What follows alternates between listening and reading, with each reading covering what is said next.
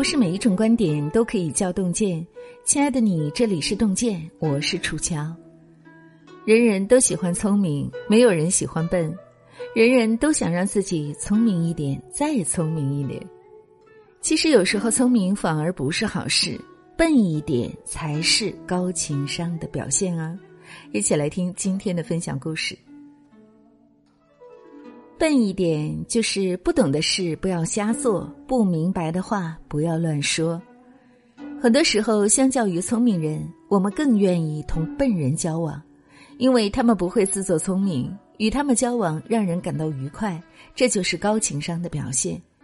话不随便说，事不随便做，每一句话、每一步行动都是经过深思熟虑做出的，这就是笨人。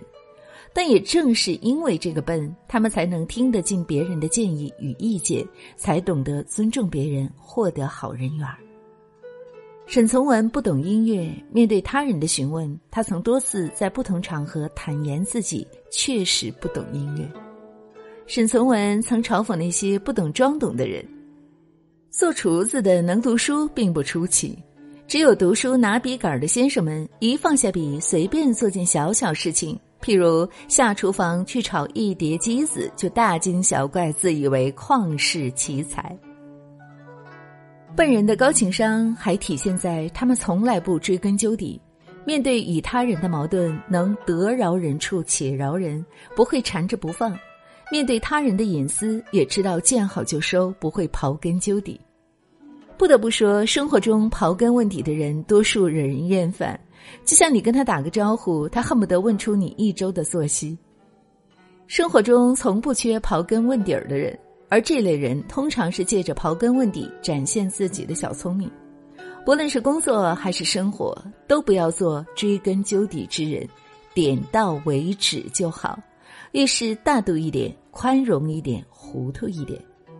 沈从文曾在《编程》中写道：“永远不要刨根问底别人的过去。”那可能是永远不想触碰的回忆，别人的事就是别人的事，关系再好也没必要事事知道。笨人从不缺毅力，他们往往是让上天感动的人；聪明人不愿意日复一日的付出，他们讲究平衡，谋求利益。但笨人不一样，他们怀揣热情，能日复一日的坚持。聪明人不论做事还是做人，都喜欢把利益放前头，讲究灵活；笨人则可以不求回报，无私付出。他们在与人交往中付出一颗真心，渴望你的回应，却不强求。他们在做事过程中有一股天不怕地不怕的冲劲儿与韧劲儿。沈从文在六七十年代，面对种种非议与折磨，从未退缩；面对背叛他的朋友、学生，他反而以一颗心宽容他们。什么是笨？笨不是愚，不是能力不足，而是一种真诚的态度，一种赤子般的情怀。好了，邓健的小伙伴们，这就是今天要和您分享的美丽文字。短短的一篇文章，却道出了一个深刻的道理。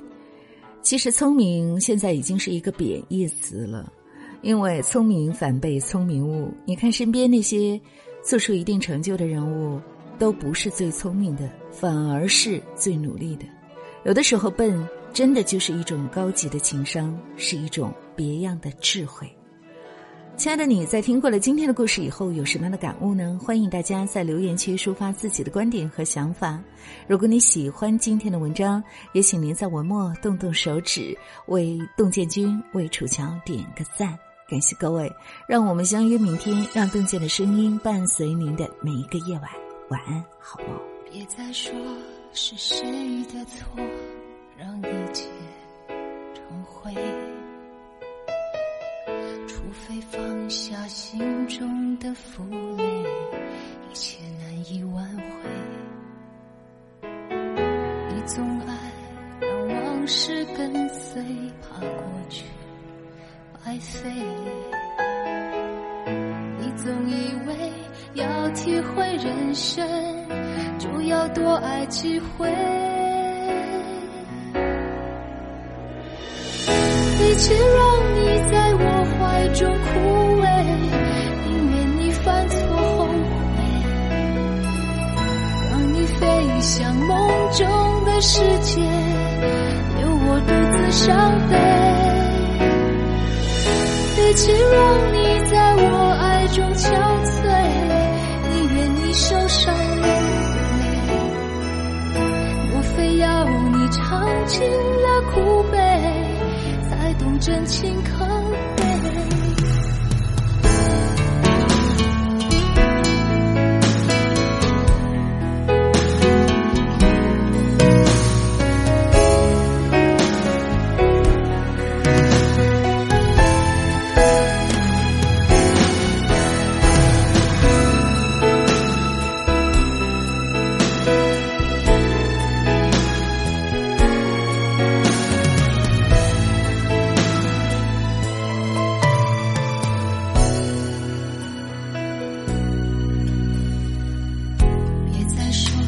是谁的错，让一切成灰。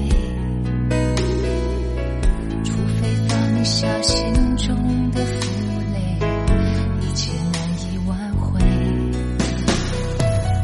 你总爱让往事跟随，怕过去白费。你总以为要体会人生。多爱几回。与其让你在我怀中枯萎，宁愿你犯错后悔，让你飞向梦中的世界，留我独自伤悲。与其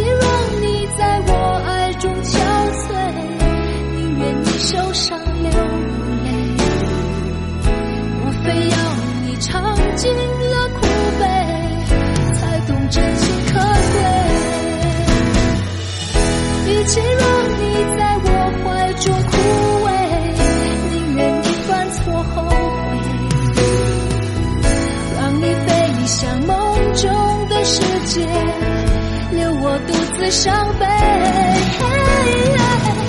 一切让你在我爱中憔悴。宁愿你受伤